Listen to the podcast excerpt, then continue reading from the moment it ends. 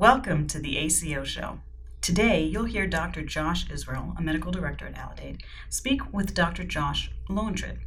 Dr. Lowentritt is the CEO and medical director of Louisiana Physicians Accountable Care Organization in New Orleans, and he has great experience to share about starting and running an ACO, the role of specialists in an ACO, the importance of seeing patients in the office after they've had a hospitalization, and what mindfulness has brought to his own medical work. Enjoy!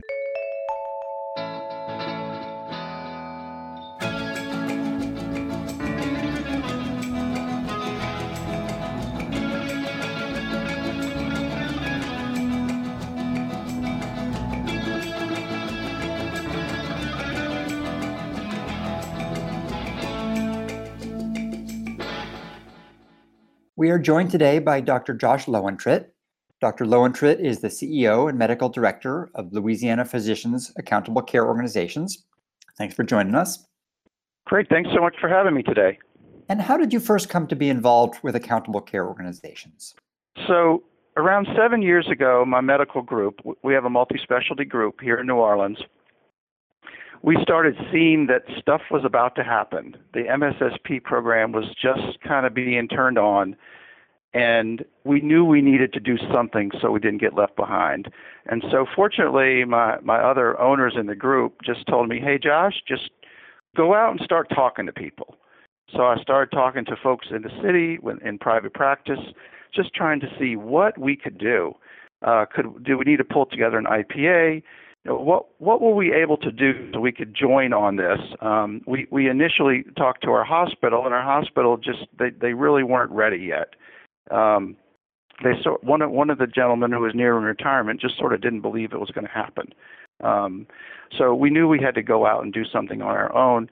Um, and and uh, I guess in the summer of 13, we were contacted by um, a consulting group that helped put together uh, independent practice ACOs. Now, you, you and, say this like you were seeing something obvious and inevitable, but it obviously isn't because a lot of other providers were not seeing the same thing. What were you seeing that made you think this was coming and you needed to get on board? So you you could begin to see it with some of the programming from CMS.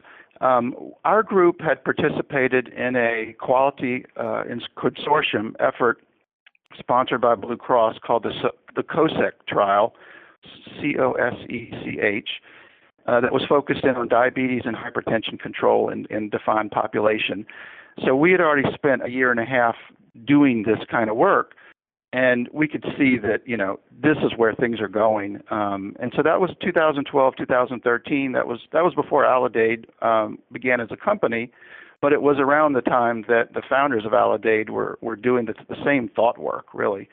Um, and and so my, fortunately again my, my my owners in my group said josh just go out and start talking to people um, and so uh, we slowly pulled together a sufficient number of providers uh, in parts of louisiana to meet the 5000 patient threshold. Um, and it was you know like cobbling together um, um, you know a, a, bunch of you know, willing leading uh, independent practices in the state who again were were way ahead thinking uh, about this um, and and some of them even said you know I was trying to do something like this but I knew I didn't have enough people with me I didn't have enough beneficiaries I didn't have enough expertise and so we really pulled together some really brave um, talented um, forward thinking independent physicians but now you are in a different ACO with Aledade, so seems like something might have gone amiss. Right. So, um, so we spent the first five years with our initial consultant, and we weren't getting to where we wanted to be. Um, and so, uh, about about a year ago, um, my my other you know officers in in the ACO wanted us to go out and see what we could do differently, and that's when we reached out to Aledade. Um, rather fortuitously, um, one of Aledade's um, directors um, uh, lives about half a mile from me, and we actually go the same same coffee shop occasionally. And so we had started having breakfast uh, at the end of 17, early 18. Um, and Blaine Lindsay and I, we, we just started to get to know each other. And he would tell me about what he was doing in the Louisiana, Mississippi markets, and I would tell him what we were doing, and when it came time for us to, as an organization, to um, think about another consultant, I naturally just I, I called up Blaine. I said, "Look, I'm going to be in D.C. I want to meet your people." Okay. And how's it going so far? Well, we're really thrilled with it. Um, you know, we had spent four and a half, five years with a previous consultant not getting a technology platform. Well, Aledade is on a 90-day plat- a 90-day uh, implementation, so we're going to get the technology platform we need. Um, we also had problems with um, really the dedication and um, quality and commitments from the staffing that had been you know, provided for us in, in Louisiana. And what we're seeing from Aledade is just blowing us away. Um, these are really committed folks, the, the practice transformation specialists, the operations folks. Um, they, they, they have such a humble way of approaching our practices. And I, I just can't get over when I'm speaking to one of the operations uh, folks here in, in state. And she just says, you know, thank you so much. You guys are doing so much. You're, you're working so hard. And I cannot tell you how gratifying it is just to be appreciated by the consultants mm-hmm. um, who just who, who just give us encouragement, are are taking us where we are. Some you know in some places we're very good, in some places we need a lot of help. Um, it's a really it's a great attitude. It's so it's uh, refreshing. It's um, all of the other groups in the organization across the state are, are really also, you know, they're they're telling me that these are the top, these are really good folks with Aledade. That's nice to hear. That you know we we it's a good reminder too. We all like a little appreciation still. Right. I mean, these are hardworking doctors and administrators, and everyone feels like they're out there like Sisyphus rolling on the rock up the hill every day. Um, it's really a nice, um, nice change, and, and clearly the folks that who, that Aledade brings into its organization have that commitment to helping people, um, and it really shows. And what was the data that you felt like you were missing? You know, what what kind of data will be meaningful to you? So, um, like uh, like two three years ago, we were trying to get just a I, I like to think of it as the, the high priority attribution lists.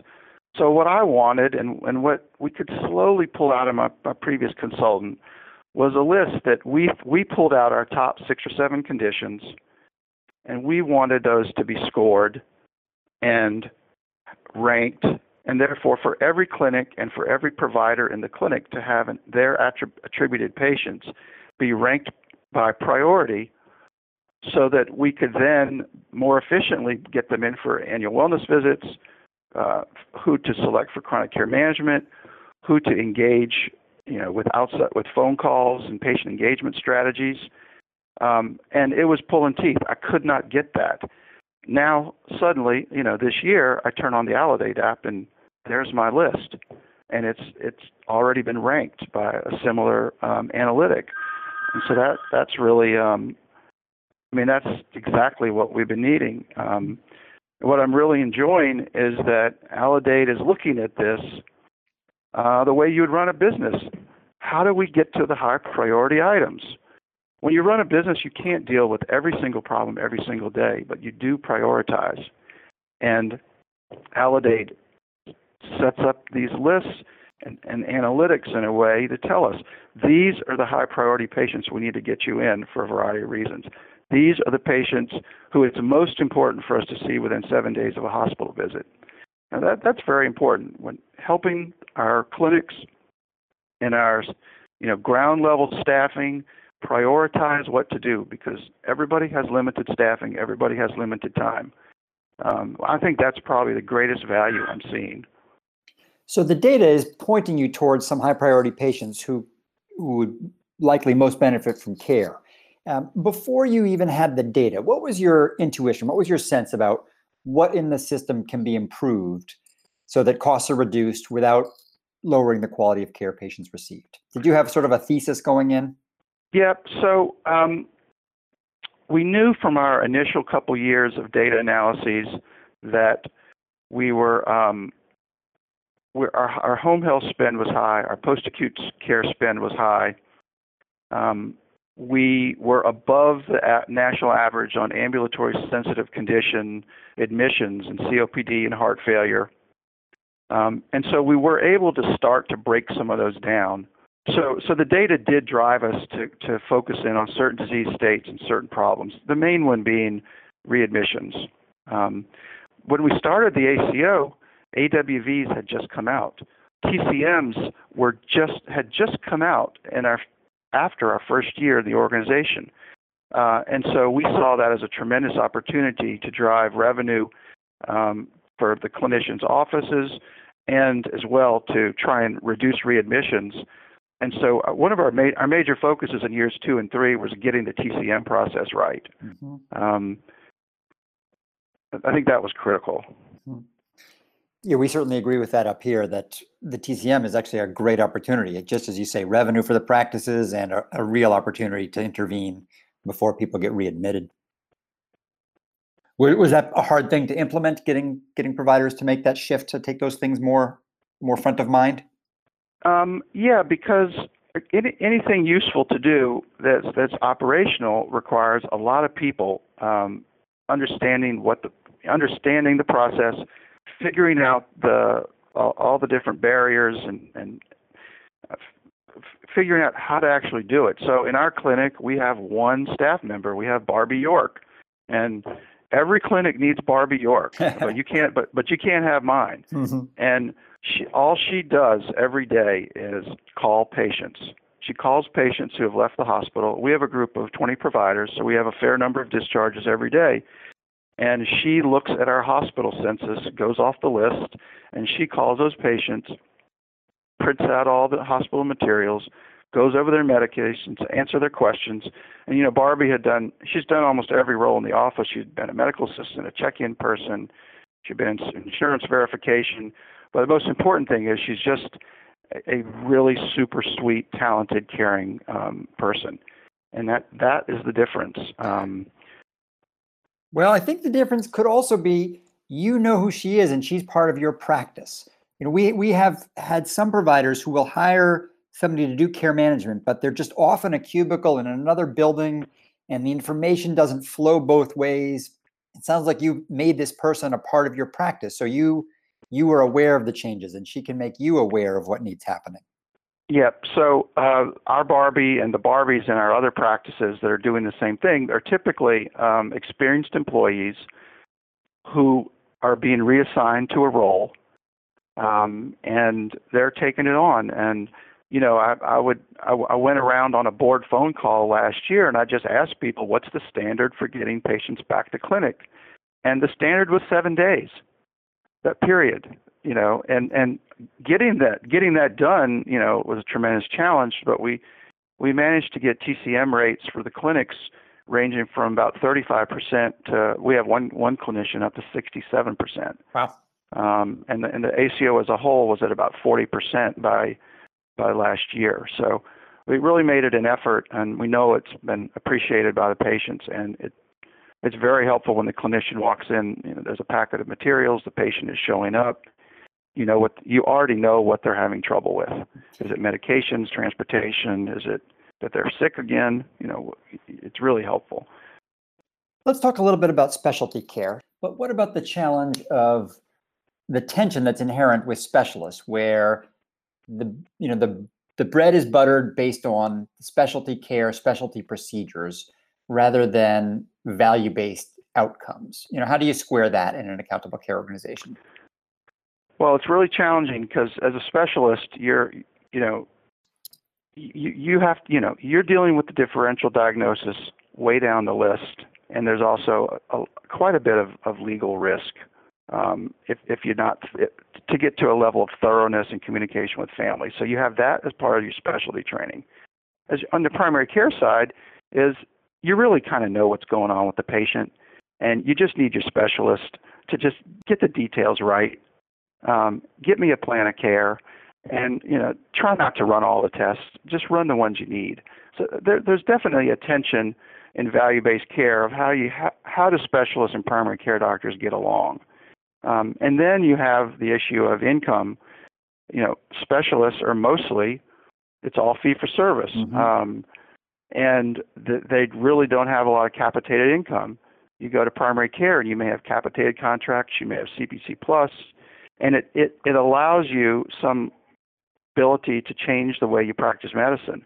And so there's definitely a tension, and I'm not sure how well all specialists fit into accountable care. I think it's going to be up to our primary care physicians uh, to really lead lead the specialists and tell them what we want and what we need. Um, and I think so. I think that's where there's going to be a lot of efforts. Um, you know, what I consider this now second generation um, value-based care. Now that we've sort of got through the first six, seven years of the MSSP, you know, is how do we get how do we get the specialists to, to play along? Have you had success integrating other specialties into your ACO? Well, we have um, a number of specialties in my personal group, and then there's another multi-specialty group in our organization. And you know, I think endocrinology fits great. I think cardio, I think non-invasive cardiology, office-based cardiology, that fits great. Um, there's, um, but in general, I really think that the magic is what primary care doctors can do in their clinics. And you know, me, I'm a nephrologist doing primary care. I consider myself in that number. Um, what can we do to to wrap ourselves around the patients? As I like to, you know, when I when we have my meetings, I like to say we are all talented at taking care of people within our four walls. How do we take care of people on the outside of the walls? How do we take care of the people between visits?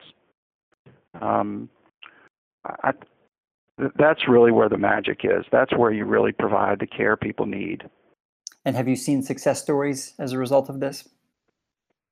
Yeah, we see. I mean, our, our readmission rates have come down. Um, our diabetes control, um, our A1Cs uh, less than nine are down in the low teens, 10 to 12 percent.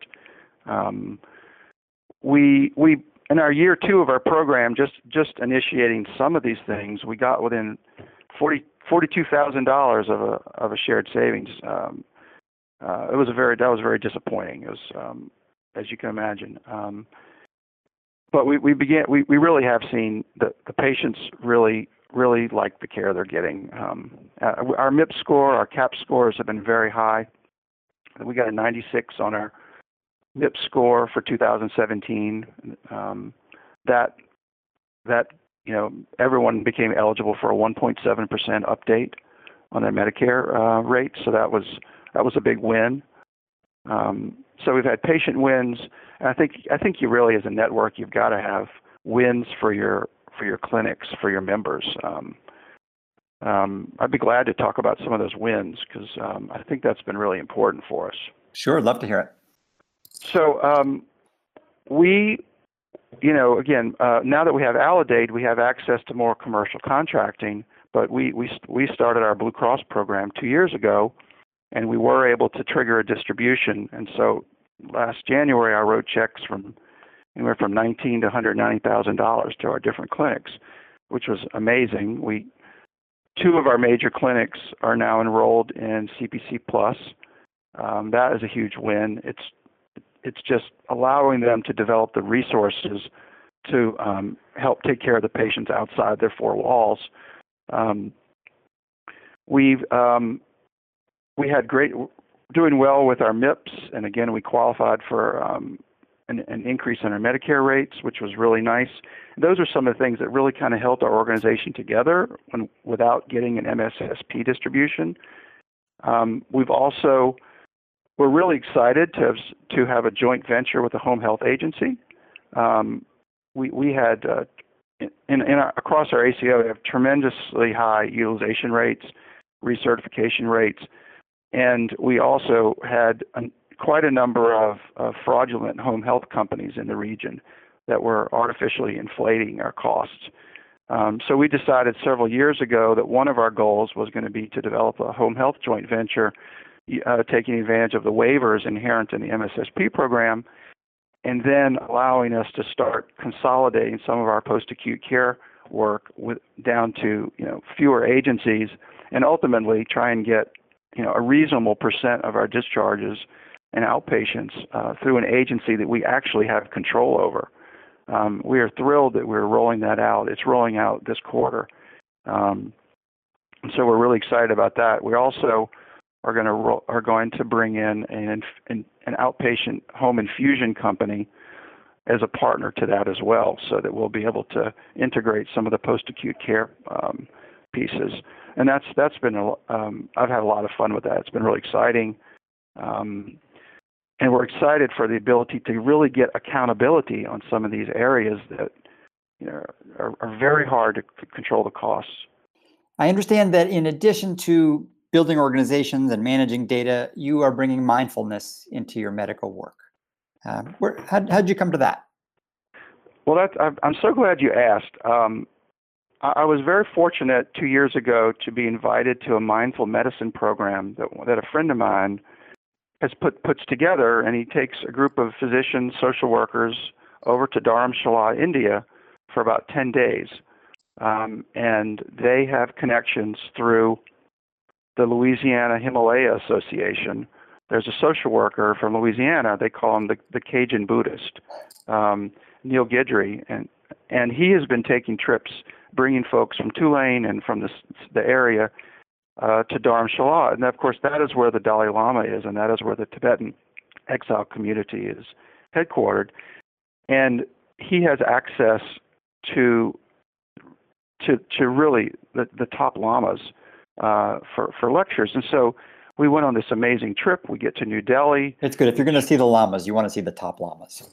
Oh, absolutely. So we um, so um, we had uh, a four-day conference with the traditional Tibetan trained physicians, as well as some of the Tibetan who had been trained in the in the allopathic medical schools, usually in India, but you know some of them have had fellowships in the UK or the US.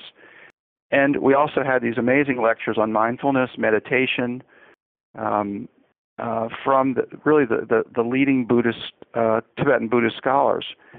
And it was an incredible conference. Um, and, you know, for me personally, you know, I'm about halfway through my career.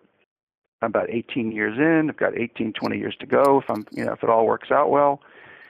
And for me, it was so refreshing to learn some of the, the to learn how to think differently about taking care of patients to really figure out where they where patients are in their own heads figure out what can you do to get them to a place where they can access health care better and manage themselves in, in a, um, uh, more holistically um, and so I've spent the last year and a half back in practice in New Orleans applying that to my to my local patients, um, and um, and it's been really uh, fascinating to see the response because I've got you know I, I decorate my exam rooms. One of them, of course, is New Orleans Saints. Uh, one of them is now it's the Tibetan room. I've got prayer flags. I've got the Dalai Lama. I've got certain books there, and my patients will look up at me and and they'll they'll wonder what. Now they already know, but they were wondering, you know, where'd you get this? Um, and the way it has impacted t- taking care of individual patients has been when we start talking about a medical problem, we get to a block, and we, like um, yesterday, I was I'm taking care of a nurse who is suddenly needing to get a breast mass taken out, and she just keeps like laughing and laughing and and and trying to just you know be very distracting. And I finally said, I said, I said, Pat, it's really okay. You you you know you may have breast cancer or you may have nothing, um, and you know you can cry about this. This is stressful, um, and if you don't think about it and and you don't actively manage your feelings on this, when you go to your kid's graduation next week, you're going to be focused on breast cancer. You're going to miss the graduation, even though you might be there. And if you go to Jazz Festival next weekend, you're not going to hear the trumpeter hit the perfect note because you're going to be so anxious about your breast cancer workup. Said, where I mean, being in denial right now is not helping you. And you're actually going to miss the things that you actually feel that are important in your life. Um, and and and and that's just one example. What I've found in talking to my patients is that the ones that are having a lot of trouble with their medical care have been have have had terrible things happen to them. They're victims of abuse, physical abuse, sexual abuse. They've they come from broken homes. They have tr- very high rates of functional illiteracy. Uh, they don't have stable home situations. When we talk about social determinants of care, you know this is what they are, and I'm seeing that in my clinic. And having access to some of these techniques through mindfulness and learning from these uh, top lamas really allows me to to be able to talk to patients about these where you, you just wouldn't we're not trained to do that as physicians. We're not trained to dig in that deep. We're told oh that's the social worker. Mm-hmm. but we as physicians can have such an, a powerful role. If you're the one physician and you're it's the first time a patient will admit to you their abuse wow suddenly you can take care of them. People that are abused have got such a loss of ego such a loss of self-esteem that their capacity for self-care for taking care of their complex diseases is so low well of course their a1cs are greater than 9 and of course they can't keep up with their refills because every day whether they're 55 35 75 they're a six year old being locked in a closet. They're a 14 year old whose mother's friends are molesting them. I mean these people have had really terrible terrible traumas. And if we as clinicians can open and just get a crack into that door and the patient can then you can then direct them to therapy. You can then Mhm. sometimes get them on medications but mostly it's a therapeutic relationship with the physician. That can have such an impact and I, i'm seeing it now very regularly in my clinic um, and it's so powerful. I'm just so grateful for the opportunity to have attended that program and to be able to bring it back um, to talk to my patients and I'm also slowly working on bringing this up um, during some of my uh, monthly board director phone calls and clinic phone calls with my across the ACO. I'm I'm starting to, to add some of this in. Uh, one of the big themes was um, does mindfulness as a physician help you handle stress of burnout? Yes, it really does. It's really it doesn't burn you out or stress you out to talk about patients and find out what's really going on. Because if you that's actually how you help them. All right, Dr. Lowentritt, thanks so much. This has been really educational for me. I really enjoyed hearing about your experiences. Well, Josh, thanks so much for having me on the show today. I'm uh, tremendously excited at the opportunities we have uh, working with Aledade to bring enhanced care to our patients, our beneficiaries, to grow care, to grow insurance contracts, and to bring these to our clinics out there that are really struggling every day to, to, to do the right thing. Thank you so much. Great. I wish you very well, though I, I, I'm from Boston. I can't say the same about the Saints. I don't necessarily wish them well. Take care. Thanks again. Okay, bye bye.